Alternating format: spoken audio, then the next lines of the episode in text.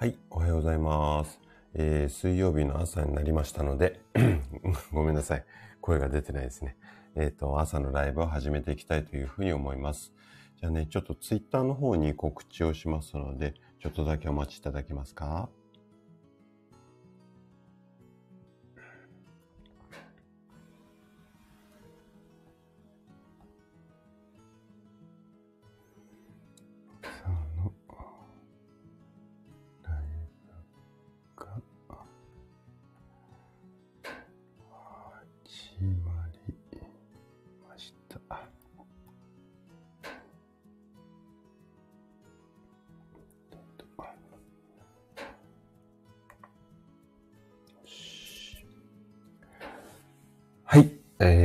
しました。トッツーさんおはようございます。今日もいらしていただいてありがとうございます。はい。あ、メイさんもおはようございます。あらららららら。まさに5月病かもしれないということで、あの、今日はね、いろいろとこう、その5月病って言われる病気の、まあ原因とか、あとどんな風に対策していけばいいのか。でね、今日はね、ちょっとおまけコーナーね、あの、いつもと違ったようなおまけコーナーも用意していますので、ぜひね、最後まで楽しんで聞いていただけると嬉しいです。じゃあね、今日のテーマは5月病についてお話をしていくんですが、えっ、と、今日ね、テーマ何しようかなって、まあ、先週からね、ライブ終わった後からずっと考えていたんですけども、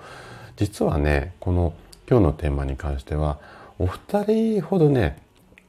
こんなことについてお話ししてくださいって、ちょっとレターでね、リクエストをいただきまして、で、今日ね、5月病についてね、あれこれお話をしていこうかなというふうに思います。確かね、去年もこのぐらい連休明けのタイミングで、ちょっと、あの、配信だったかどうだか忘れちゃったんですけど、5月病についていろいろ話はしたんですが、まあね、あの、体調崩す方が多いタイミングなので、まあ、あの、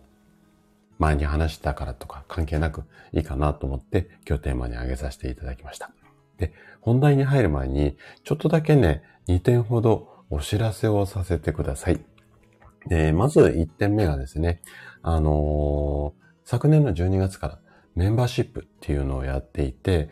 ここはね、まあ、普段の配信も、まあ、いろいろね、こうみ、あの聞いてくださる皆さんのことを考えながら、えっ、と、コンテンツ作ってるんですが、まあ、あのメンバーシップに関しては、本当にね、あの全勢力をかけてっていうか、かなり時間をかけて、しっかり、あの正しい健康情報っていうのかな。あの、お伝えするように、あれこれ、えっ、と、試行錯誤しながら、えー内容を作っています。で、月額が900円なんですけれども、えっ、と、まず定期的に、土曜日の朝10時に、えっ、と、講座ということで、3つのテーマについてお話をしています。で、まず1つ目が栄養についてですね。で、2つ目が自律神経について。で、最後3つ目っていうのが、自分でできるセルフ生態ということで、まあ一人でできるマッサージの方法なんかをね、お伝えしていこうかなというふうに思うんですが、で、今ね、えっ、と、栄養の話は、これまで20回ちょい、あの、講座をやってきて、で、それで終了したんですよ。で、今回、あの、自律神経についての話が今講座としてはスタートしています。で、今回のこの5月病と自律神経については結構ね、絡むところがあって、で、えっと、なんで自律神経が乱れちゃうと不調になっちゃうのかっていうところとかも詳しく話してるんですが、自律神経を整えるための方法。これね、誰でも簡単に1分でできるような方法を、だいたいね、60個くらい紹介する予定にしてます。なので、自分が取り組みやすい方法っていうのが必ずね、どっかにあると思いますので、そんな方法も聞けるようなメンバーシップをやっていますので、えっとね、ぜひね、あの、こちら、あの、本当に私が生体院で患者さんの健康のためにやってることをギュッと全て詰め込んだ内容になってますので、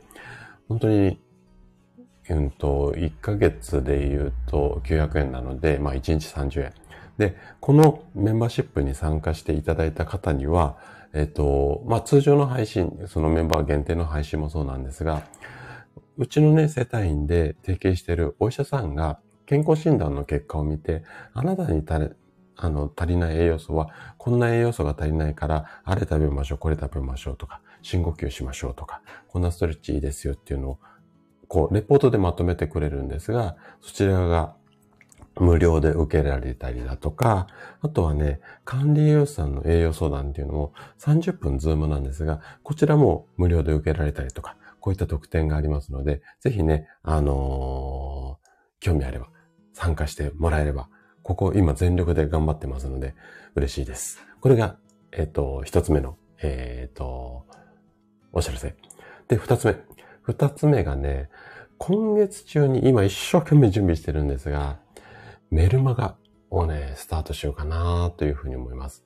で、これ、まあ始めようとしたきっかけっていうのが、やはりね、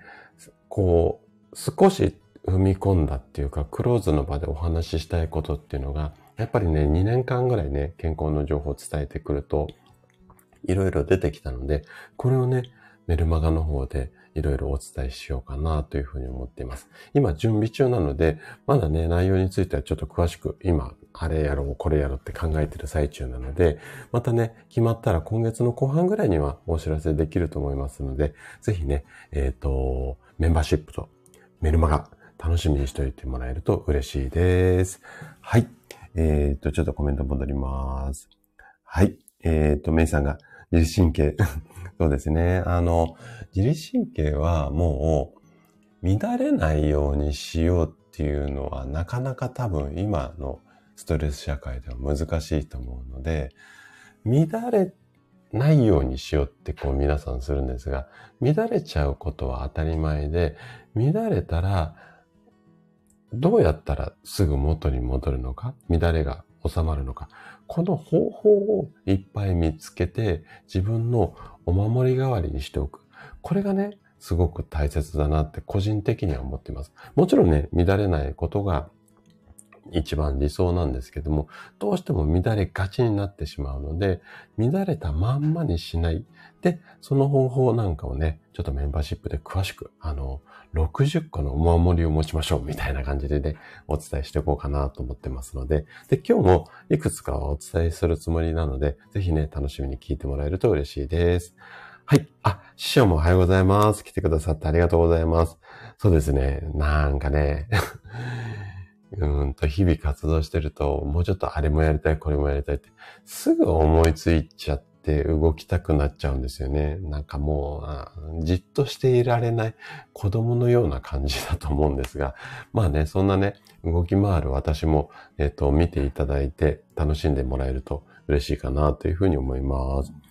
はい。えっ、と、メイさんが、自分に合う栄養素はネットなどでもなどでも見ていただくことは可能なんでしょうか。えっ、ー、と、ネットで見るっていうところが、ちょっとこう、私が今イメージしてるのと、うんと、帰りがあったら困るんですけれども、えっ、ー、とね、まず、えっと、そのメンバーシップの中でやっている、もしくは私の院に来院された患者さんにやっているってことは、まず、えっと、メンバーシップの中の講座を聞いていただければ、自分でも健康診断の結果を見ながら、えっと、この数値が高いから、この栄養素っていうのがわかるような講座をまずやってます。で、もう今これ全て終わったので、ここの中でも聞けます。はい。で、それ以外に自分でもできるんだけども、やっぱりプロの目で見てもらいたいって言った時には、無料で、えっと、それをお医者さんがやってくれます。で、これはレポートにした、えっ、と、まず手順としては、健康診断の結果っていうのを私の方に送っていただいて、で、それをお医者さんの方に投げます。で、お医者さんの方で1週間2週間で分析をしてくれて、あなたの栄養素はこれが足りてて、これが足りてなくってっていうのを、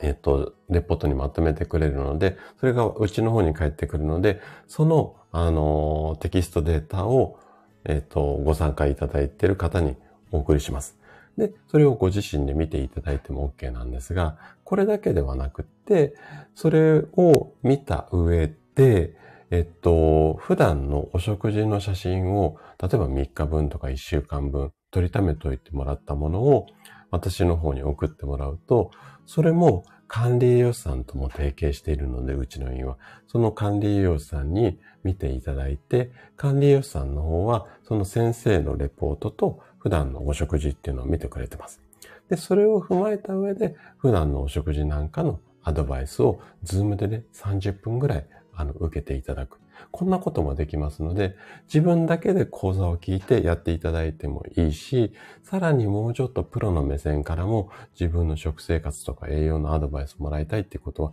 これが無料で、無料でっていうか、参加いただいた方は、1年に1回なんですけども、無料で受けられる。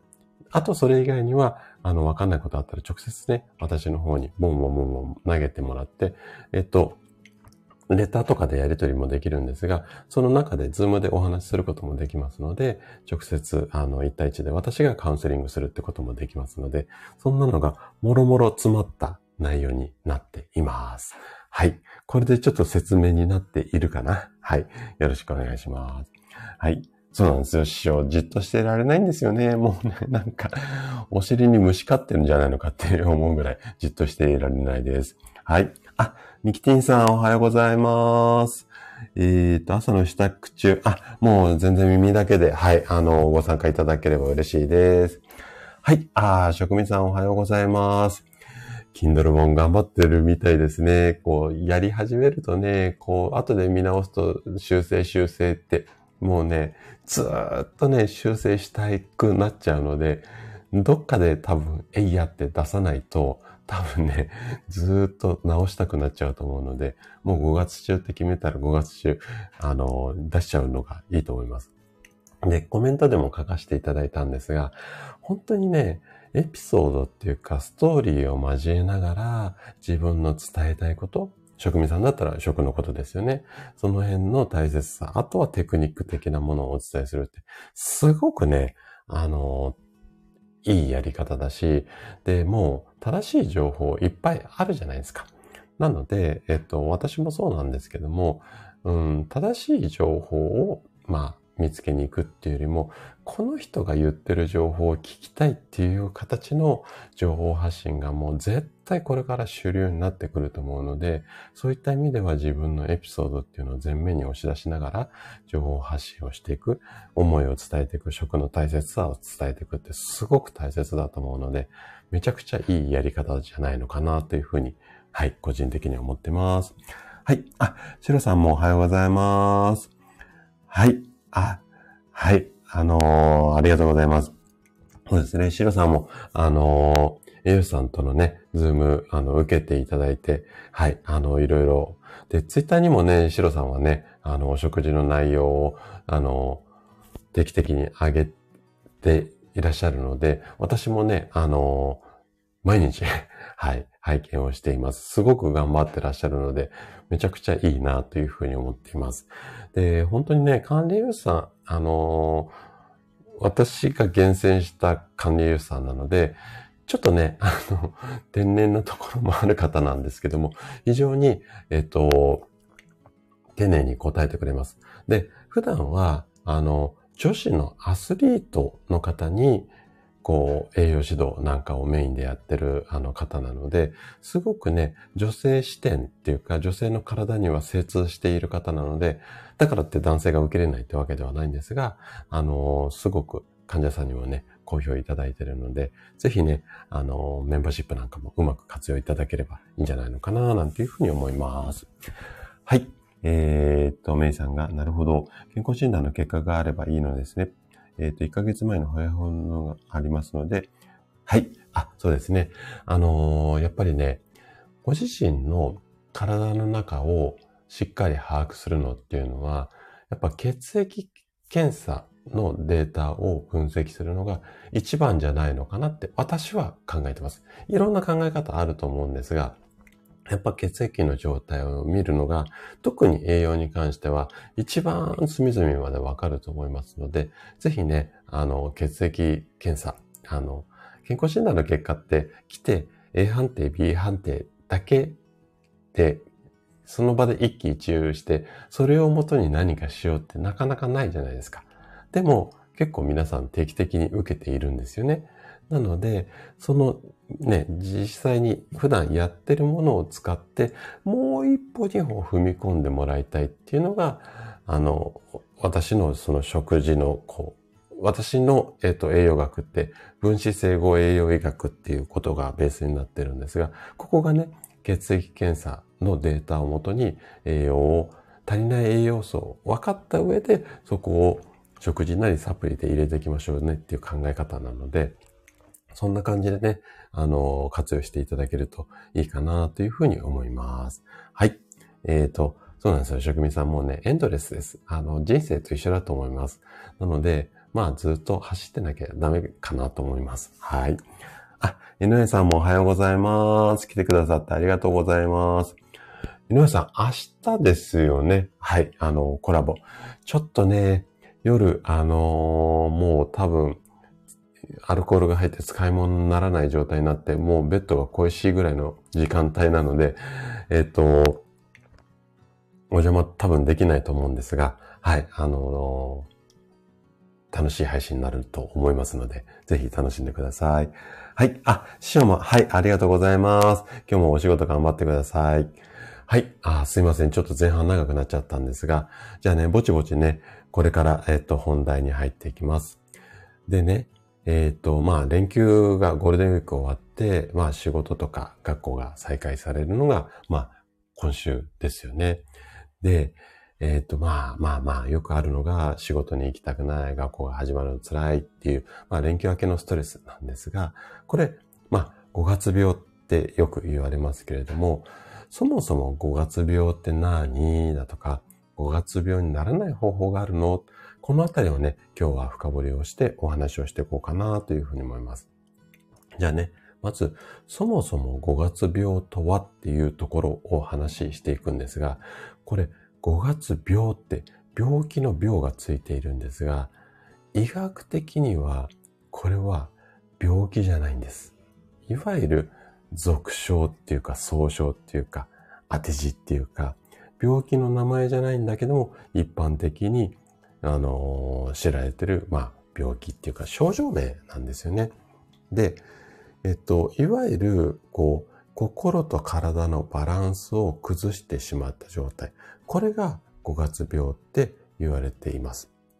じゃあ、なんで5月ってつくかっていうと、この時期っていうのは、やっぱり、ね、あの、日本って年度始まりっていうところがあるので、まあ、いろいろな社会とか環境の変化とか、あと、あの、4月から5月ぐらいってやっぱり今もそうなんですが、気温差がね、かなり大きいので、ここで不調になってしまう。で、ここでポイントとなってくるのが、やっぱり自律神経なんですけれども、やっぱり自律神経が乱れてしまって、5月病になってしまう。で、病院、なんとなく調子悪くて、その5月病の時に病院行っても、お医者さんからね、5月病って言われることないんですよね。はい。なので、一般的に5月病っては言われてるんだけども、病院でつく診断名で言うと、基本的にはね、適応障害、もしくはうつ病、こんな病名で呼ばれることが多いです。はい。あ、ジュカさんもおはようございます。来てくださってありがとうございます。今日はね、あの、5月病についてね、あれこれお話をしています。まあね、ジュカさんはもうご存知の通りの、あの、ご存知のことばっかりだと思うんですが、もしね、あの、お時間あれば耳だけでも参加してもらえると嬉しいです。はい、そうですね。気温差すごい激しいですもんね。7度以上の差があると人間の体をならず知らず知らずのうちに、うん、そうですね。はい。そう、あの、7度以上でね、本当に、あの、耐えられないっていう風になっていますが、あの、私の院にね、あの、来院される患者さんっていうのは、結構調子悪くてね、あの、来院される方が多いので、ここでちょっと私は個人的にサバ読んで、5度以上、例えば、日中と朝晩の気温差、例えば日中が10度で、えっ、ー、と、お昼が20度とか、まあよくありますよね。ここ差が10度あるじゃないですか。あとは、前の日と、えっ、ー、と、今日の気温差。これがもう教科書上は本当にジュカさんおっしゃるように7度なんですけども、もうね、5度以上あると調子悪くなっちゃいますよって、ちょっとね、カマかけて言っちゃってます。はい。なので、本当にね、気温差っていうのは、あの、自律神経が乱れるっていうか、その気温差があると、体を正常な状態に、まあ、の、保とうと思って、その自律神経さんが、その気温差に対応する方にパワーを注ぐんですよ。なので、普段正常でいられる方のパワーが残っていなくて、これで自律神経が乱れちゃうんですよね。なので、えっと、ここのパワーの配分を少し元に戻すってことをやっていくのが自律神経を整えるっていう作業になります。はい。なんかね、ちょっと私の言葉で説明しちゃったんだけども、多分イメージ湧くかなというふうに思います。はい。えっ、ー、と、ジュさんが、まさにオラクルカードでも細胞の癒しを、えー、体温調整、水分補給と出てきました。あ収録しておりますが、やはり高田さんとはい。私もリンクしてて嬉しいです。あー。オラクルカード44枚のうち2枚も体調について、やっぱり、いろんなものがこうやって繋がっているんですね。だから、こう、季節に合わせた、こう、うん、いわゆる、なんだろうな、うん、ちょっとこう、平たい言い方になっちゃいますけど、養生ですよね。うん。で、私はね、やっぱり食を中心として、食養生、もしくは食生態養生。で、食事だけじゃなくて、やっぱり食事の栄養をしっかり届けるために、まあ生態っていうか心と体を整える。まあ、凝ったり張ったりしていると血の流れが悪くなるので、せっかくいいもの食べても栄養って血液にくっついて運ばれるので、やっぱり循環しないんですよ。なので、まあ、いわゆるマッサージみたいなのとか、ストレッチとか体操とかも、食事と合わせてやっていくとね、効果出やすいんじゃないのかなと思っていて、食事と生態を今ね、組み合わせてやってるんですが、まあ、いろんなアプローチ方法があるので、皆さんなりにね、いろんな情報を得ながらね、話を聞いてもらえるといいかなというふうに思います。はい。えー、っと、ゆかさんが、準備してますか？これも自分を整えるというカードだし、ソウルメイトのカードもプロにケアしてもらうというアプローチ。うん、そうですね。本当にね、あの、いろいろね、自分の体にとっての正解っていうのを見つけていくのがいいと思います。なので、えっ、ー、と、なんだろうね。自分でやることが全てでもないし、プロに頼むだけでもダメだし、やっぱり忙しい時にはプロに頼むし、自分でできないところはプロに頼む。でも自分でできるところは自分でやって、プロもそんなに、うん、そうね、こういう言い方したらちょっと語弊あるかもしれないんですが、まあ、私の院だったら大体お一人施術をするの大体20分から30分なんですけども、20分から30分で全身整えていくんですが、たかが2、30分なんですよ。で、長いところでもマッサージ1時間ぐらいじゃないですか。ここで全て解決なんて、まあね、無理なんですよ。なので、例えば1時間プロにお願いしたとしても、残りの23時間、1日24時間なので、ここをどう過ごすか、どうやって休息するか、どんな食事をとるか、どんな運動をしてるか、ここも大切になるので、プロに全てお任せではなくて、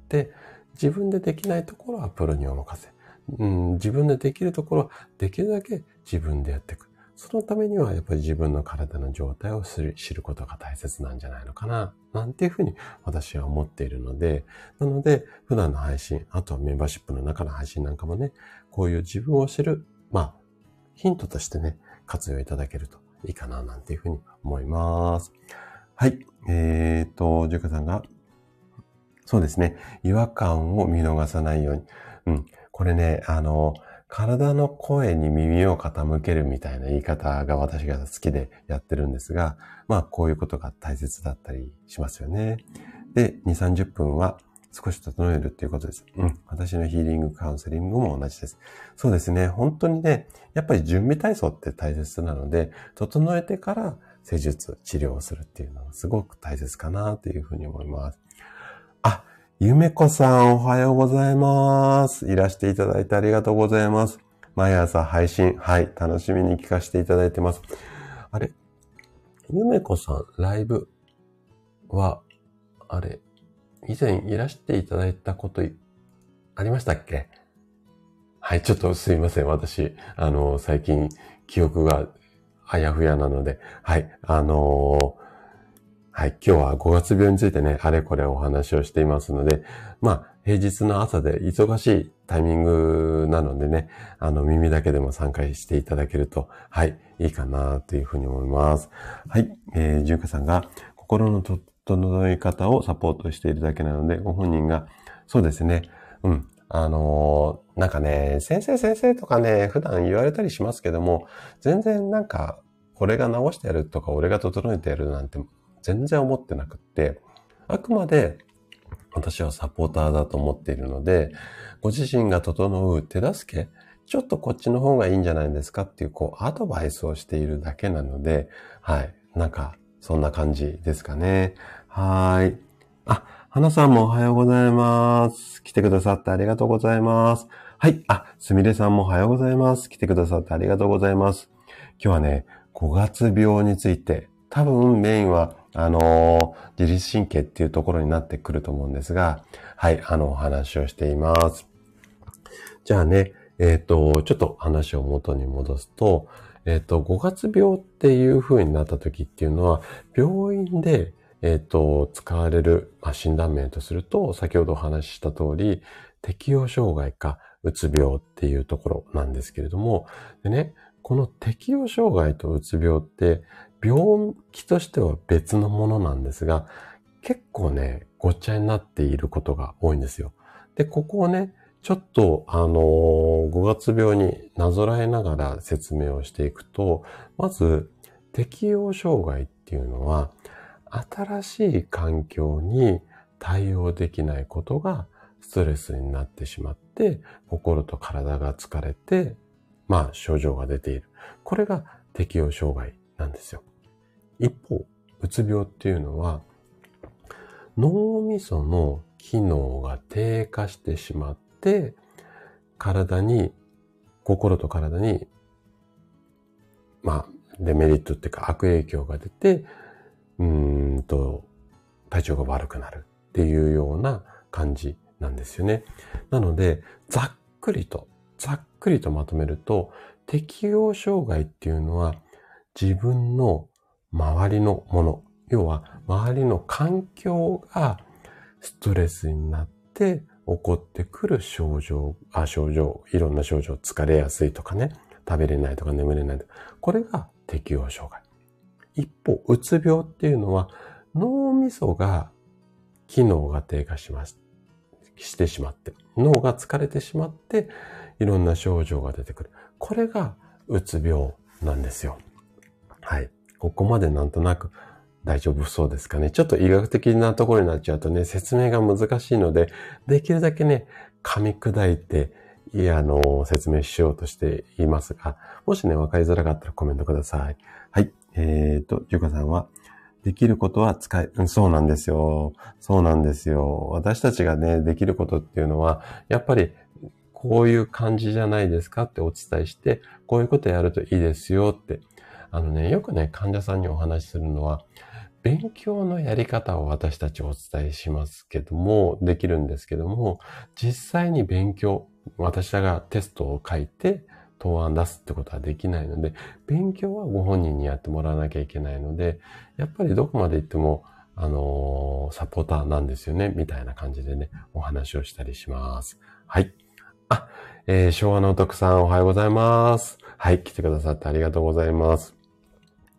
まあ、昭和のお得さんもね、大丈夫だと思うんですが、今日ね、5月病についてね、いろいろお話をしています。じゃあね、5月病になんでなっちゃうのかっていうところをね、話をしていこうかなっていうふうに思うんですが、で、先ほどお話しした通り、適応障害もうつ病も、どっちにしろ、やっぱり環境の変化っていうところが一つ大きな原因になるんですよね。で、特に5月っていうのは、例えば新しくこう新年度が始まって、会社ではまあ組織が変更されたりだとか、周りのメンバーが変わったりだとか、あとはね、転勤で新しいところに移ったみたいなところもありますよね。で、学校とかで言うと、まあ、進学とか入学とかっていうところ、いわゆる環境の変化。で、ここに溶け込むために、やっぱりこう、体と心に力が入っちゃってっていう状態が一つ大きな原因じゃないのかなというふうに思います。で、えっ、ー、と、ここが原因になるので、じゃあ、そこに順応していけばいいんだけれども、どうしても自分がなりたい姿、理想の状態と現実にギャップが出てきてしまって、こんなはずじゃなかったのに、とか、あとは自分はこの職場じゃなくて、この部署じゃなくて他のところの方が良かったんじゃないのかな、とか、なんでこんなにできないのかな、とか、この辺でもやもやもやもやしてしまうっていうところが一番の、まあ、原因じゃないのかな、なんていうふうに思います。はい。じゃあ、5月病、もしくは適応障害とかうつ病になった時に、どんな症状が出てくるのかっていうところをね、あの、お話ししていこうかなというふうに思うんですが、えっ、ー、と、あ、カエルさんもおはようございます。来てくださってありがとうございます。はい。なおちゃん先生もおはようございます。朝の支度をしながら。うん。あのもう、なおちゃん先生ね、今、あれやこれは本当にお忙しいと思いますので、本当にね、もう、あの、耳だけで参加で、もうお支度優先で、はい、あの、やっていただければな、というふうに思います。はい。あ、やなさんもおはようございます。来てくださってありがとうございます。もう、通勤中ですかね。はい、あのー、今日、今日も、あの、聞いていただけると嬉しいです。はい。あ、カエルさんも、あ、素晴らしいですね。朝から体操しながら。あのす、すごくいいと思います。もう耳だけで、あの、参加していただけると嬉しいです。はい。じゃあね、原因について話をしてこう、あ、ごめんなさい。原因じゃない。症状についてね、話をしてこうかなというふうに思うんですが、さっきね、医学的に見ると5月病っていうのは適種、適応障害かうつ病っていう話をしたんですが、じゃあね、ここに、ここの切り分けでね、ちょっと症状について話をしていこうかなというふうに思うんですが、まず、適応障害になってしまった時に、どんな症状が出るのか。あくまで一般的にです。一般的になんですが、例えば気分が落ち込んだりだとか、うん、仕事とか、あとは、まあ学生さんだったら勉強、やる気がなくなっちゃう。集中力がなくなったりとか、疲れやすくなる。まあ、この辺は一般的にわかりやすいところなんですが、あとね、寝つきとか寝起きが悪くなる。ここはね、ちょっと自分で意識ししてないと気づかない時が多いので、こういった症状が出たりだとか、あとは食欲がなんとなく湧かなかったりだとか、あと具体的な症状では動悸、めまい、息切れ。このあたりが一般的な適応障害の症状です。一方、似てるんだけど、ちょっと違う、うつ病の症状なんですが、これはね、体に出る症状と心に出る症状っていうのがあるので、何かね、ちょっとね、切り分けが難しいところがあるんですが、まあね、適応障害と似たようなところがあるんですけども、まず気分が落ち込み。うん、これね、あの、なんていうのかな。落ち込むときと、こう、楽っていうか、楽しいときの、この差がね、激しくなります。あとは、趣味とか、今まで楽しかったことに、こう、興味が持てなくなったりとか、もう常にだるかったりとか、食欲なかったり、眠れなかったり。あとはね、これはちょっと、うーん、よくある、こう、症状なんですが、自分はいない方がいいって感じてしまったりだとか、死にたい、消えたいっていうふうに感じてしまったりだとか、こういったところが、ちょっとね、うつ病の代表的なこと、なんだろうな。かなりマイナスな方向にぐーってこう、なんだろう、引き寄せられるっていうか、ダメだ、ダメだ、ダメだっっていうかもう消えちゃいたいみたいな感じになっていくのが、ちょっとね、うつ病の重症なところ、傾向なので、このあたりが出てきた場合には、早めにちょっと対処した方がいいので、うん。あのー、ここら辺は病院の領分かなと思いますので、まあ、この辺ね。で、ここね、難しいところなんだけども、この症状が出たからこの病気っていうふうに言い切ることができないし、この症状だから適応障害、こっちだからうつ病っていうふうに切り分けるってなかなか難しいんですよ。なので、病名を診断するっていうよりは、状態を把握して、どんな、うん、治療をしていけば、どんな対応をしていけばいいのかっていうところを、ちょっと、あのー、その症状に合わせたやり方っていうのを選んでいく。こういう考え方が大切かなって。結構ね、皆さんね、病名を診断されると安心されるって方も結構いらっしゃるんですよ。なので、私は何の病気何の病気でぐるぐるぐるぐる回ってしまうこともあるんですが、病名を特定することのメインの目的っていうのは、病名が特定できることによって、その治療法っていうのが正確なものが判断しやすくなるので、そのために病名をしっかりつけるっていうか判断するってことが大切になるので、なので、要は病名わかんなくても自分に合う治療法がわかればいいだけの話なので、ここのね、うんと、本質っていうか目的を間違えないようにするってことが結構大切かなっていうふうに思います。はい。えっ、ー、と、メイさんが4月から新しい職場で勤務をしていて、ゆったりとしていて皆さんとてもいい人ばかりなんですが、前の職場が、うんと、そのようなハードだったせいか、このままでいいのかなって。うん。うん。うん、そうですね。で、えっ、ー、と、これね、あの、メイさんね、さっきも言った通り、えっ、ー、と、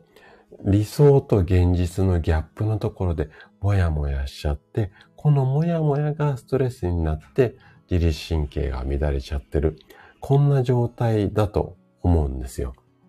なので、このストレスの要因を取り除く、要は自分の気持ちを切り替えることをやっていくか、そもそもストレスっていう状態を受け入れて、そのストレスで乱れたものを元に戻していくか、どっちかの方法で対応していくっていうのがすごくいいんじゃないのかな、なんていうふうに思います。うん。これはね、まさにこのギャップでのストレスっていうところが原因じゃないのかな、というふうに思います。はい。あ、ナッツさんもおはようございます。ごタップで。はい、ありがとうございます。今日はね、5月病についてあれこれお話をしています。はい。じゃあ、5月病になりやすい人の特徴っていうのがね、結構あるんですよ。で、ここをちょっとあの詳しくお話をしていくんですが、基本的には、あの、まあ、一言で言うと、真面目な方なんですけども、これだとちょっとざっくりしすぎているので、えっ、ー、と、具体的にちょっと医学的な教科書上に書いてあるような表現を使いながら、こんな人が5月病になりやすいですよっていうところを紹介したいと思います。まず一つ目。義務感や正義感が強く手を抜けない。うん。まあ、あの、手抜く、息抜きがちょっと上手じゃない方なんていうのが、まあ、なりやすかったりだとか。あと、完璧主義でミスや失敗を許せない。うん、ここもね、結構、日本人はど、どちらかというとこういうような人が多いかなというふうに思うんですが、あと、ここはね、もう完全に私なんですけど、仕事熱心で、プライベートを犠牲にすることに抵抗がない。もうね、私、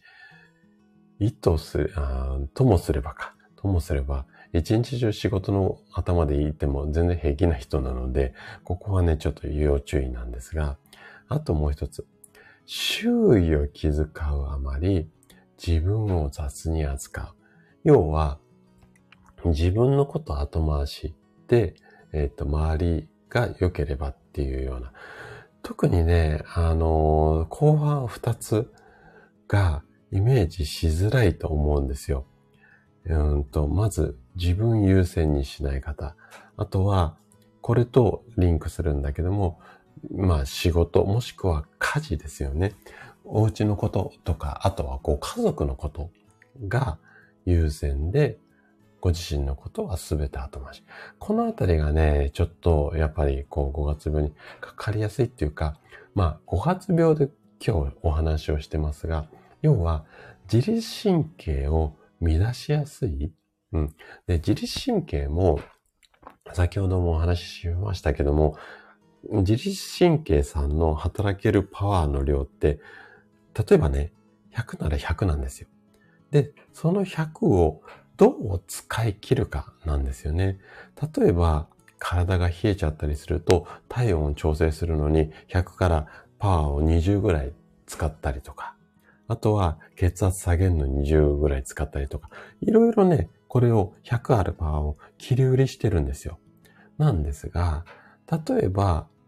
うん、周囲を気遣うあまり自分を雑に扱うようなタイプの方は、心がこう、ちょっとこう、塞ぎ込むので、ここを持ち上げるために10とか20、普段使わなくていいパワーを使うので、他のところ、体温を上げたり下げたり、コントロールの20が、そっちに持ってかれちゃうんですよ。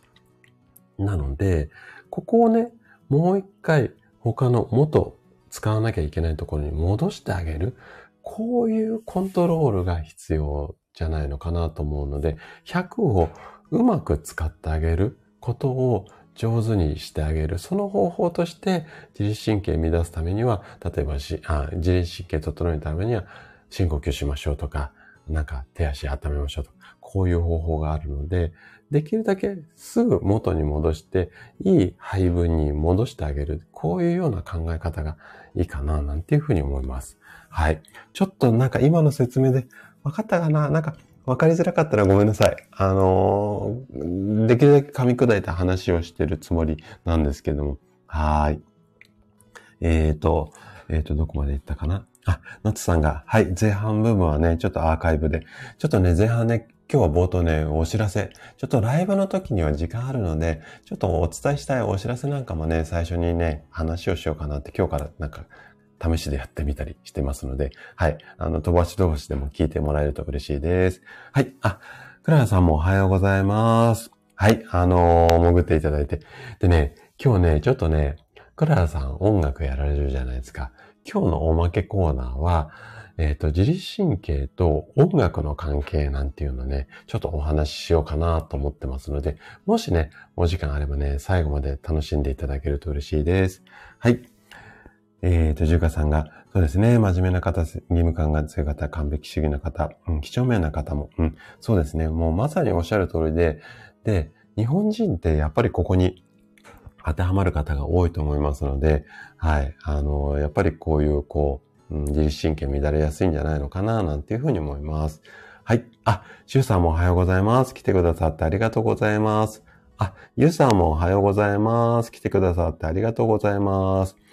シュウさんはね、今朝のライブで、はい、あの、やっぱね、足首回しながらとか、こうストレッチしながらね、お話ししてるってことで、ああ、素晴らしいなって。で、シュウさんなんか最近結構ね、食べ物の工夫とかもされたりして、ちょっと思考がね、健康になってきてますよね。かなり健康モード入ってきてますよね。これね、なんか、私と職味さんの影響かななんて勝手に 自分で思ってたりするんですが、やっぱりね、こうやってなんか日々、あ、そういえばあの時高田がこんなこと言ってたななんて言って思い出してくれるようなね、配信ができればななんて思いながら、いつもね、今日あのお話をしてるんですが、で、今日のね、ライブも、あ、そういえばっていうことがね、一つでも二つでもね、皆さんの耳とか頭に残せればいいかな、なんていうふうに思っています。はい。えっ、ー、と、皆さん同士でご挨拶ありがとうございます。はい。そうですね。クラさん、もう自律神経はね、もうみんな乱れて、私も乱れまくってるので、はい。あのーこんなことして対策していきましょうなんていうところをね、あの、この後も話をしていきます。はい。いい、シュウさんとんでもないです。とんでもないです。もうね、シュウさんの、やっぱり、あの、気持ちだけなので、私たちがなんか、何かをするっていうか、特にまあ、お医者さんも、うちら、まあ、施術家っていうか治療家もそうだと思うんですが、なんか、うちらが何かするっていうよりも、気づきを与えるっていうのが一番大切な仕事かなと思っているので、やっぱりそういうところをやっぱり患者さんが、うんと、症状が出てから気づく。何対処するっていうのが今までの治療だったんですけども、症状が出る前に気づいて対応してもらう。ここをね、私はちょっとビジネスとしてやっていきたいんですよ。なので、まあ、こういう、こう、ラジオとか、まあ今までだったらブログとか YouTube とかいろんな方法を使ってたんですが、今はね、本当にこのスタイフっていうプラットフォーム、このラジオっていうのがすごく心地いいので、ここにね、全集中をし、あの、全勢力をね、集中してやっています。はい。えー、っと、うーん。あ、ゆうさんもね、はい、歩きながら、もう全然、あの、歩きながらね、もし耳だけでも参加していただけたら嬉しいです。はい。あ、アミーゴさんもおはようございます。来てくださってありがとうございます。今日はね、5月病についてあれこれ話をしていってます。じゃあね、5月病、どうやって対策していくか。からね、ようやく改善方法になっていきます。で、5月病に限らず、全部ね、そうなんですけども、これからこうどういうふうに予防とか対策をしていけばいいのかっていうのをお話ししていくんですが、今日はね、4つのステップについて、えっ、ー、と、直してっていうか予防していきましょうっていう話をしていきます。で、まず1つ目が自分のストレスを把握する。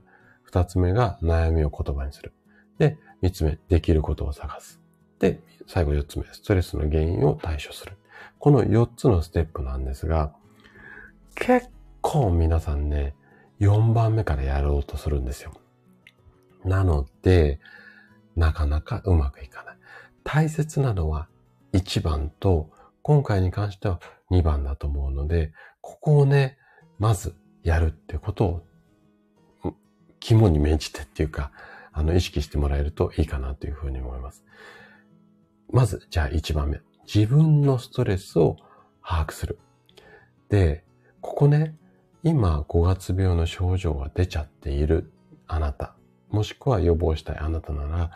これストレスが原因で自律神経、自律神経が乱れて5月病になるんですけども、じゃあ自律神経を乱しているのがストレスなので、あなた自身がどんなストレスで、どんなことがストレスになっているのか、ここを確認する。これがすごく大切なんです。ここを確認しないで、ストレスを解消する方法を一生懸命やっても、これが当たりゃ OK なんですけど、当たんないことの方が多いので、解消法いっぱいあるので、まずは自分がどんなストレスで今自律神経が乱れちゃっているのかっていうところを確認する。これが必要です。で、自分自身で確認できる場合は自分自身で確認した方がいいんですが、もしうまくいかない場合は、やっぱりね、えっと、書き出してみたりだとか、あとは、プロの人にカウンセリングを受けたりとか、プロじゃなくても信頼できる人に話を聞いてもらって、で、多分、さっきね、メイさんにもお話ししましたけども、こんなはずじゃなかったみたいな理想と現実のギャップがあると思うんですよ。このギャップがどこにあるのか。これがストレスの原因になっているので、ここをね、把握するっていうことがすごく大切です。で、ここ第一ステップなんですが、で、次に、ここを確認したら、そこを整理するために言葉にしてください。で、これね、ストレスとか悩みって自分の頭の中とか気持ちの中で考えていると、もやもやもやもや、ぐるぐるぐるぐるね、なんかね、同じところ行ったり来たりするので、やっぱりね、書き出してね、整理するっていうことがね、結構大切なんですよ。これが、例えばね、私の理想。でも今できてない自分がここにいてとかって言って、こうノートにね、いろんな言葉にして書き出していくと、だんだんだんだんこう整理できます。で、ここができていない。だからモヤモヤしちゃうんだ。とか、この辺がうまくいってない。じゃあこうしてみようとかっていうのが、だんだん整理してくるし、整理できるようになってくるし、こうやって問題点っていうのが明確になって、ああ、こうすればいいんだとか、ああ、ここが原因だったんだっていうのを分かってくる。こんな作業をしてるだけで、実はね、自律神経って整ってきちゃうんですよ。うん。あの呼吸乱れてる時に深呼吸するっていうのと一緒で、やっぱり一つ一つこう原因とかやることっていうのを明確にしていくと、心と体って整ってくるので、この言葉にするっていうのがね、すごく大切。で、それを、まあ、頭の中で言葉を、こう、なんていうのかな、ピース、こう、悩みのピースが、ちゃんとセグメントできればいいんですけども、わかんなかったら、もう真っ白なね、ノートにね、できる。あの、これできてること、できてないこととか、これがこう悩みの種とかっていうのを書き出していくとね、だんだんだんだんやっぱね、五感で整理するっていうのがすごく大切なので、こんなことをやっていくといいんじゃないのかな、なんていうふうに思います。はい。うんと、じゅうかさんが、そうですね。自分の心の、そう、可視化する。そうですね。これが言いたかったんです。はい。そう。で、えっ、ー、と、課題整理ができていないから悩み、うん。そうなんですよ。そう。この原因がわからず、対処法ばっか考えちゃっているので、ここね、こうすればできる、ああすればできる、ここばっかりなんか行こうとしちゃう。確かに状態辛いので、早く治したいのはすごく山々なんですけども、まず原因を見つける。ここをね、ちょっとね、手間なんだけども、やっていくことがすごく、すごくね、あの、近道になりますので、ここをやってもらいたいんですね。はい。あ、ジュさんも相変わらずメモありがとうございます。はい。あのー、これはね、もう本当にビジネスとかでも全部共通するやり方かな、なんていうふうに思います。じゃあね、えっ、ー、と、まず自分で確認して、えっ、ー、と、言葉にしました。これで2ステップですね。あと残りはもう今皆さんがやってることです。じゃあそのストレスの原因に対して対処するってことなんですが、ストレスに対応する場合って、方法、いくつかあります。これが、うんと、テクニックだけしか聞いてないと、全部ごちゃ混ぜになってしまうので、ここね、ちょっとまたここも整理をしたいなというふうに思うんですが、まず、ストレスに対応するために、3つのね、やり方あります。まず1つ目が、ストレスに耐えるです。で、2つ目が、ストレスを反らす、逃げる、みたいなことですね。で、もう一つがストレスを破産する。ですね。はい。で、それぞれメリット、デメリットあるんですが、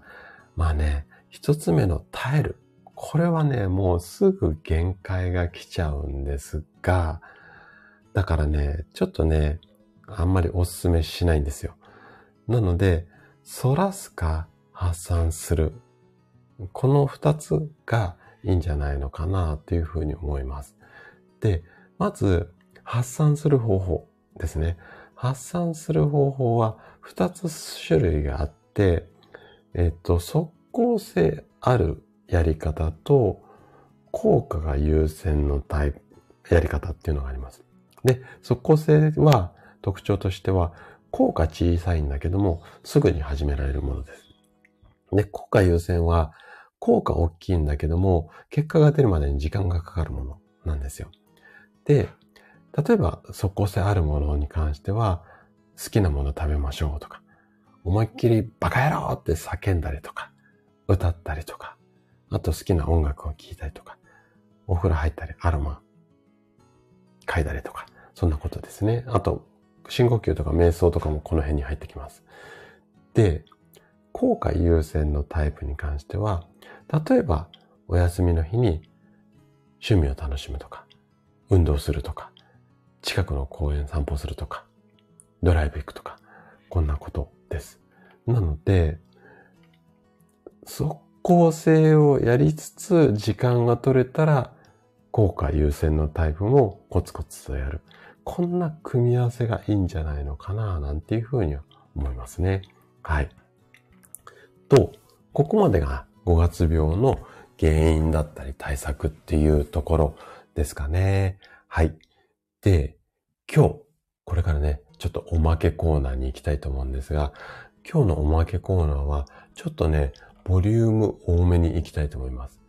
で、あれやこれや話してきたんですけども、やっぱり、まあ、ストレスの原因を見極める。これも本当に大切なんですけれども、やっぱりテクニック知りたいっていう方もどうしてもいらっしゃると思うんですよ。で、自律神経を整える方法っていっぱいあるんですけれども、今日はね、ちょっと今まであんまり私も配信の中でお話はしてなかったんですが、音楽の力を借りて自律神経を整えましょう。こんな方法をね、ちょっとおまけコーナーでお話をしていこうかなというふうに思います。いわゆる音楽療法の話です。で、音楽には心を豊かにするだけではなくて、心と体のまあ不調を招く、要はストレス対策に役立つことっていうのが最近の研究ですごくね、分かってきて、いわゆる音楽療法なんていうのもかなりメジャーになってきました。日本ではね、まだまだなんですが、特にね、ヨーロッパの方とか、まあアメリカもそうなんですが、音楽療法かなり盛んに行われています。で、要は、まあ音楽を聴くことで、えっと、リラックスして自律神経のバランスが整うっていうことなんですけども、これね、ちょっと医学の教科書上で言うと。シュウさん、私ね、音痴だから歌えないんですよ。結構、歌配信してくださいとかっていうようなリクエストもいただくんですが、もうね、歌がからっきし下手くそなんですよ。声はいいって自負してるんですが。ね、この声で上手に歌えたらね、相当女性をコロって活かせる自信はあるんですけど あのなので歌を歌おうと思うとね、緊張しちゃうので、なので歌はね、ごめんなさいって、スタイフのね、お誘いを受けてもしてるんですが、はい。なので、歌聴くのがね、好きなので、はい。あのー、歌えないです。はい。そうなんですよ。はい。あ、ヤナさん嬉しいこと言ってくれます。はい。あのー、声がね、落ち着くとかね、あの、言ってもらえると、すごく、あの、嬉しいので、はい、ありがとうございます。そうなんですよ、ジューカさん。歌ね、意外と苦手なタイプです。はい。あもりもりさんもおはようございます。来てくださってありがとうございます。今日ね、あのー、5月病についてあれこれ原因とか対策話をしてきて、で、今日今もうね、すべて終わって、最後ね、ちょっとおまけコーナーで音楽療法についてね、話をね、あの、していたところです。はい。そうなんですよ、シュウさんね。もうスタイフね、歌が上手い方がいっぱいいらっしゃるので、もうね、もう NI さんなんかも人に、すごく上手い方が多いので、聞く専門でね、はい、あのー、やってます。はい。えっ、ー、と、ブランディングのチャンネルだとやらない、えっ、ー、と、理由も大切ですもん。そうですね。あの、苦手なことはやらないでいいと思います。はい。えっと、私も歌うの大好きですが、やらないです。ああ、そうなんですね。はい。えっ、ー、と、リリさんでいいのかな？はい。いらしていただいてありがとうございます。はい。えっ、ー、と、ヤナさんがもうじき駅に着きますので、はい。あ、そうか。5月になってから電車混むんですね。ああの、大変です。はい。えっ、ー、と、気をつけていってらっしゃい。はい。えっ、ー、と、そうなんですよね。軸ぶらしちゃうとね、ほんと自律神経乱れちゃいますからね。はい。じゃあね、えっ、と、ちょっと元に戻して、えっ、とね、音楽はね、心と体、音楽のね、効果、3つほどあるっていうふうに言われていて、まず1つ目は心理的な作用ですね。例えば昔懐かしい曲とか聴くと、まあ、ハッピーな気分になりますよね。こういう心理的な効果だとか、あとはね、人と人をつなぐような効果。まあこれ社会的な作用なんて医学的には言われますが、こんなことがあったりだとか、あとね、最近注目されているのが、生理的な作用ですね。要は音楽で不調とかが改善しますよっていうところ。いわゆる、まあ、なんかね、かっこいい方で言うと、キックサブリなんて言われてますが、で、音楽療法のこのね、理屈であんまり知られていないところなんですが、これね、イラスト見ながらね、あの説明聞くとよくわかるんですが、ちょっとね、イラスト出せないんで、ごめんなさいね。私の拙いボキャブラリーで話をしますけども、音楽療法の基本的な考え方の一つで、フランスのね、耳鼻科の先生が考えたやり方なんですが、背骨って皆さんこうちょっとイメージを湧いてください。あの、背骨のあの骨格模型のイメージ。で、背骨ってこう小さい骨が積み木のように重なってるじゃないですか。あれをフランスの先生は背骨をね、ピアノのね、鍵盤に見立ててるんですよ。で、頭からお尻のところまでこう背骨ってこう積み木のように積み重なってますよね。で、首に近い部分、円髄のところですね。首のところ。ここが鍵盤の高い音。で、だんだん下に下がって胸とか腰とかお尻のところに行って、お尻のところは低いところ。で、高いところの方の鍵盤は副交感神経を刺激をして、だんだんだんだん低い音になっていくと、交感神経を刺激する。こんな考え方があるんですよ。なんとなくイメージ湧きますかね。高い音の方は、要はリラックスしやすくって、ドンドンドンって重低音の方は、交感神経が優位になる。こんな考え方があるんですよ。で、これを元に、高周波の、なんていうのかな、音符っていうのかな。高周波を多く含む曲を聴くと、副交感神経の働きが高まって、気持ちが落ち着く。こんな考え方があるんですよ。はい。で、一番この先生がお勧めしているのが、揺らぎなんですよね。いわゆる、そよそよ、さやさや、さやさやでいいのかな？要は、小川のせせらぎみたいな感じで、波の音とか、うん、こういうのが、リラックス。よく自律神経を整える CD とかで、こういうの、こう、ジョボジョボジョボジョボってこう、どんどん流れてる小川のせせらぎとかあるじゃないですか。あれは、高周波のところなので、これで自律神経が整いますよ。こんな考え方なんですよね。なので、高音域で揺らぎのある音が繰り返して流れていると自律神経が整いやすいよっていうのがここなんですよね。はい。なんとなく今の、えっ、ー、と、イメージでわかるかな？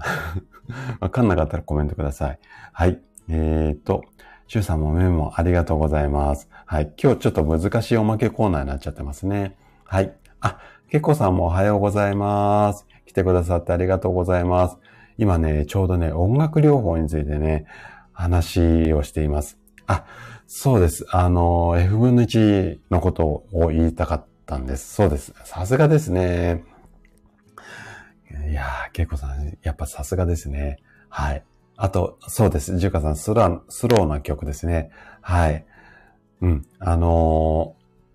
ー、あ、そういう勉強されてるんですね。ああ、もう素晴らしいですね。さすがですね。はい。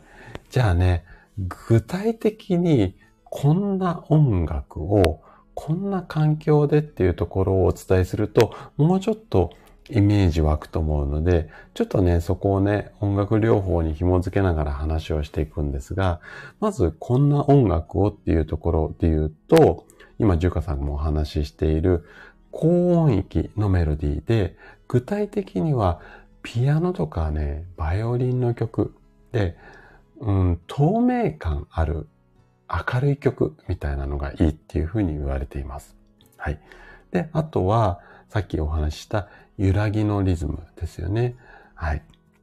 で、ケイコさんがお話ししていた、えっ、ー、とね、これ、多分、えー F 分の1で検索をすると、いろんなね、音楽ファイルとかも出てくると思うんですよ。なので、いわゆるこう、揺らぎ、物には波動があってっていう、ちょっとね、スピリチュアル系に入っていくんですが、物はね、全部揺れているので、その周波数に合わせると、自分のリズムっていうか、体の中のバランス、心のバランスが整っていきますよって。まあ、今日ここ深掘りしないんですが、こんな揺らぎっていうところがあります。あとね、もう一つ。これはあんまりね、イメージ湧く方が多いんです。あ、湧く方が少ないかもしれないんですが、和音のハーモニーっていうのもいいよって言われています。いわゆる日本っぽいような曲ですよね。あの、このあたりももしお好きであればおすすめです。で、次に、この音楽、どんな音楽を聴くっていうだけじゃなくて、こんな環境でっていうことも結構大切で、まあ一つは雑音が入らない、まあ静かなところっていうところと、あとね、ここをね、ちょっと重点的にやってもらいたいんですが、耳から音楽を聴いて、いわゆる音楽療法をやりたい時っていうのは、目をつぶってもらいたいんですよ。目からの情報っていうのをシャットダウンすると、耳からのその音楽療法の効果っていうのが高まりやすいので、目からの情報をシャットアウトして、例えばさっきの高音域だったり、和音だったり、揺らぎ。ここを、要はもう、そうね、自分一人の部屋で、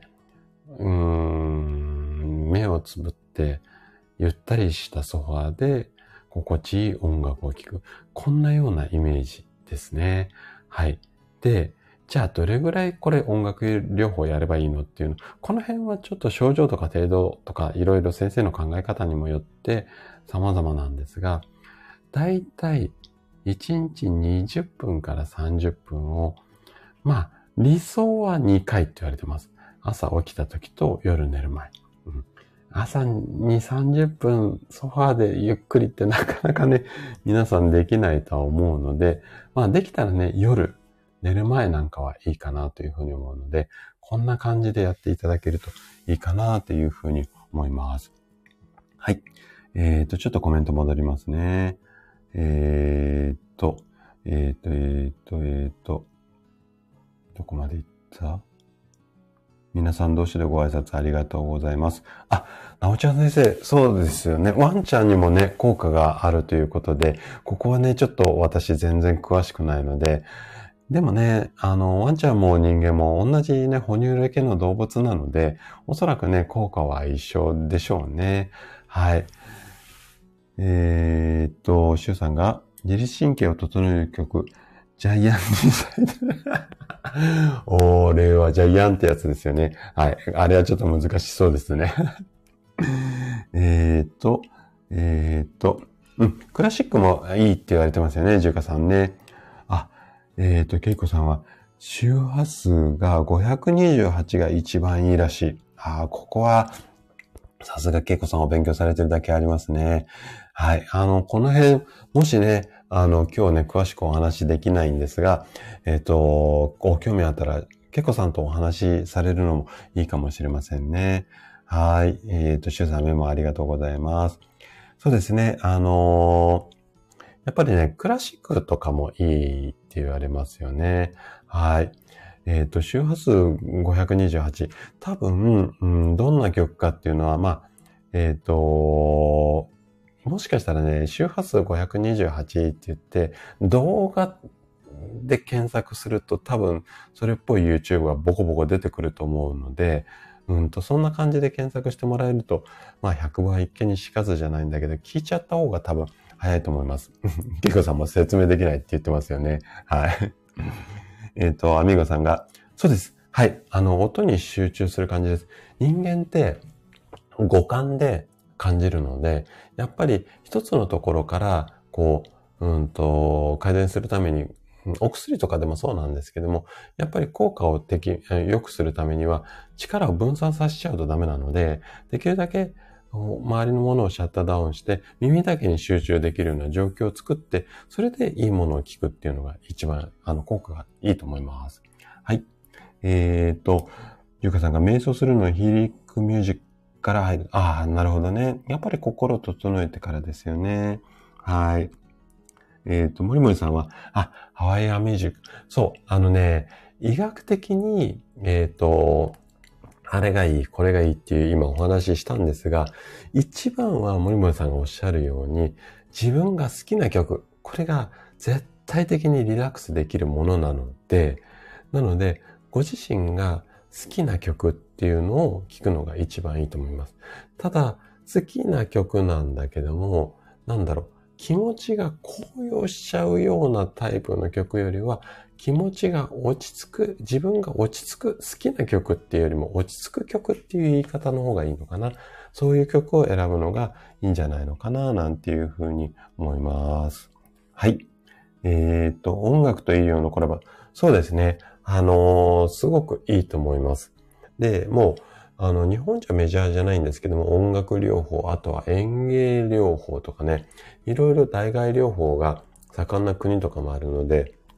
あの、効果はすごく高いと思います。はい。ゆかさんは、検索では、チャクラを整えるでも出てきますね。あ、なるほど。チャクラを整えるっていう検索もいいみたいです。はーい。えー、っと、音楽は、あ、お酒もそうですね。結局お酒もリラックスするために飲むので、一緒だと思います。あの、ただ、アルコールは体にとって、あの異物なので、そこだけ、飲む量だけ間違いなければ、あの、お酒もいい両方だと思います。はい。アミーゴさん嬉しいこと言ってくれるな 私の声が周波数528かもしれません。ということで。はい。あの、でもラジオってやっぱりこの人の声好きとかあるじゃないですか。やっぱりそういった意味でも、これも音楽、声も音楽だと思うので、そういった意味では自分の好きな人の声を聞くっていうのもいいかなというふうに思います。はい。えー、ジュカさんが心拍数を整えることを深呼吸を整え、入れながらリラックスしないとですね、私は520メガ、28 メガヘルツでも苦手なメロディーもあります。うん。そうですね。やっぱりね、あの自分が好きな曲、リラックスできる曲を知っておくっていうことも大切かなというふうに思いますね。アルコール度数も、そうですね。で、私は意外とジャズとかボサノバは自分がリラックスできるような曲のジャンルなので、私の院ではもう常にそんなのが流れていますね。で、自分がやっぱりリラックスできた状、リラックスした状態で施術ができないと、やっぱり手から緊張感って伝わっちゃうので、自分が好きな曲を中心にかけちゃっているんですけども、ただね、患者さんもやっぱり、うーん、結構好んでリラックスしてもらってるので、これでいいんじゃないのかな、なんていうふうに思います。はい。ゆかさん、左右飲んだの聞こえちゃったかな？うん。ちょっと喉がゴロゴロしてきちゃったので、左右飲みました。はい。ということでね、おまけコーナーまで、あのー、お話をさせていただきました。なので、本当にね、自律神経ね、あのね、キリがないんですよ、言い出したら。なので、もう手を変え品を変えね、自律神経は本当にね、突っ込んで話をしていきたいところなので、お伝えしたいことなので、あの、これからもね、いろいろ話をしていきたいなというふうに思います。はい。あ、カエルさんも、ああ、美容室ジャズなんですね。素晴らしいですね。やっぱり、あれですよね。あの、カエルさんも手の、手を使うお仕事で、私も手使うお仕事なので、手ってやっぱり感情出ますよね。うん。なので、人に、やっぱり、会社さんもね、髪の毛触れるから、触れ方って、こう、お客さんっていうのかな？私だったら患者さん、受ける印象ってすごく違うと思うので、やっぱり自分が心地いいってすごく大切だというふうに思います。はい。えーと、ケイコさんが、震いながら治療してる人怖いですね。そうですね。あの、なので、でもね、結構、うん、ちょっとね、まあ、あの、ライブなので、まあ、バラって言っちゃいますけど、チェーン店って、あの、労働環境が結構ブラックなので、かなり10時間労働とか普通なんですよ。だから、震えながら治療してる人結構多いと思います。うん、なので、余裕を持って治療してる人に体触れてもらうのが一番かな、なんていうふうに思います。はい。えー、クララさんが昨日のレッスンで仕事疲れで息、ん？息がしづらいと来てくださった生徒さん。目をつぶってハミングして自分の声や呼吸に集中してもらった。あー、なるほどね。素晴らしいですね。だからね、やっぱり、なんだろう。いろんな整え方ってあると思っていて、なので、私も、私の生態が全て一番だって、これっぽっちも思ってないんですよ。ただ、私はその食事かける生態で整えることが一番自分がやりやすいし、ここが受け入れやすいんじゃないのかなと思って提供はしてるんですが、体と心が整えば何でも方法論はいいと思っていて、で、整えよう、整えよう。症状出てから対応じゃなくて、と、あの、症状出る前に自分で気づいて、あ、ちょっとまずいから整えようって言って、私の院に来たり、例えばね、クララさんのレッスンを受けてもらったり、ね、ケイコさんの歌配信を聞いてもらったりとか、中華さんの、あのー、ライブに参加したりとか、いろんな方法でいいと思うんですよ。ご自身なりな方法で整えてもらって、日々元気に過ごしてもらう。ねそうすれば明るい世の中ができるんじゃないのかななんていうふうに思っているので、そういうふうに整えようって思う人を増やしたいがために、今一生懸命頑張ってやっているので、まあ冒頭お伝えしたね、あの、メンバーシップなんかもそうだし、今月から始めようと思って準備するメルマガなんかも気づき、気づいていただこうと思う一つの一環なので、ぜひね、なんか気づいていただけるといいかな、なんていうふうに思います。はい。えー、っと。ジュカさんのライブ、うん。あの、本当にリラックスできる感じの内容ですしね。はい。あの、寝ちゃう人もいるぐらい素敵なライブなので、ぜひね、お時間あれば、ジュカさんのライブも参加していただいて、実はね、私の院もね、特に男性の患者さんなんかは始まって、施術始まって5分10分で、カーっていびき聞こえてくるぐらい、リラックスしてくださってる方も多いので、なんかね、そうやってやっぱり意識しないと抜く、抜けるところってなかなかないので、そういう場を強制的に作ってあげる。うん。施術を受けるのもいいし、こうやって音楽聴くのもいいし、人のライブに行くのもいいし、なんかそういうこうツールをいっぱいね、自分の引き出しにしまっておくっていうのが、で、必要に応じて出してあげるっていうのがいいんじゃないのかなというふうに思っています。で、それがやっぱりサードプレイスになると思うので、で、世帯員をサードプレイスにしようと思ってね、私は株式会社サードプレイスっていうことで、今の生態院経営してたりもするんですけどね。はい。なんか最後はちょっと自分の語りになっちゃって申し訳ないんですが、はい。えっ、ー、と、メイカさん。うん。あのー、はい。あの、いろいろ大変だと思いますが、やっぱり乱れたら戻す。ここをね、大切にやっていただけるといいんじゃないのかな、なんていうふうに思います。はい。えっ、ー、と、ジューカさんが呼びかけてもコメント来ないので、年して寝てるのか見ている時もあります。ということで、素晴らしいですね。はい。ということでね、ちょっと1時間だいぶ過ぎちゃったので、今日はこの辺りで終わりにしていきたいというふうに思います。ちょっとね、自律神経とかね、こういうこう整えるようになってくると、ごめんなさい。ちょっと私の思いがね、あの、いっぱいになっちゃって、なんか症状に関する話じゃない部分も今日は多かったんですが、まあこんなライブもね、楽しみにしていただけると嬉しいです。はい。じゃあね、今週も、うん、今日私お休みなんですが、皆さん週の半ばですね、あのー、今日乗り切って残り後半もね、元気に過ごしていただけると嬉しいです。じゃあね、また来週の水曜日もライブやりますので、お時間ありましたら来ていただけると嬉しいです。はい。じゃあ、今日はね、あのー、これで失礼したいと思います。ではでは今日も素敵な一日をお過ごしください。はい、ありがとうございました。失礼します。